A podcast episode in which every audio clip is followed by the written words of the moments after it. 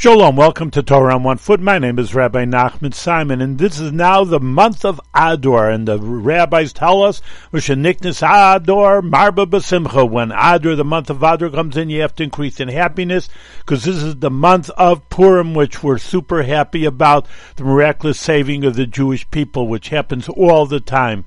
But how do we have more Simcha? The truth is that you're supposed to be happy all the time.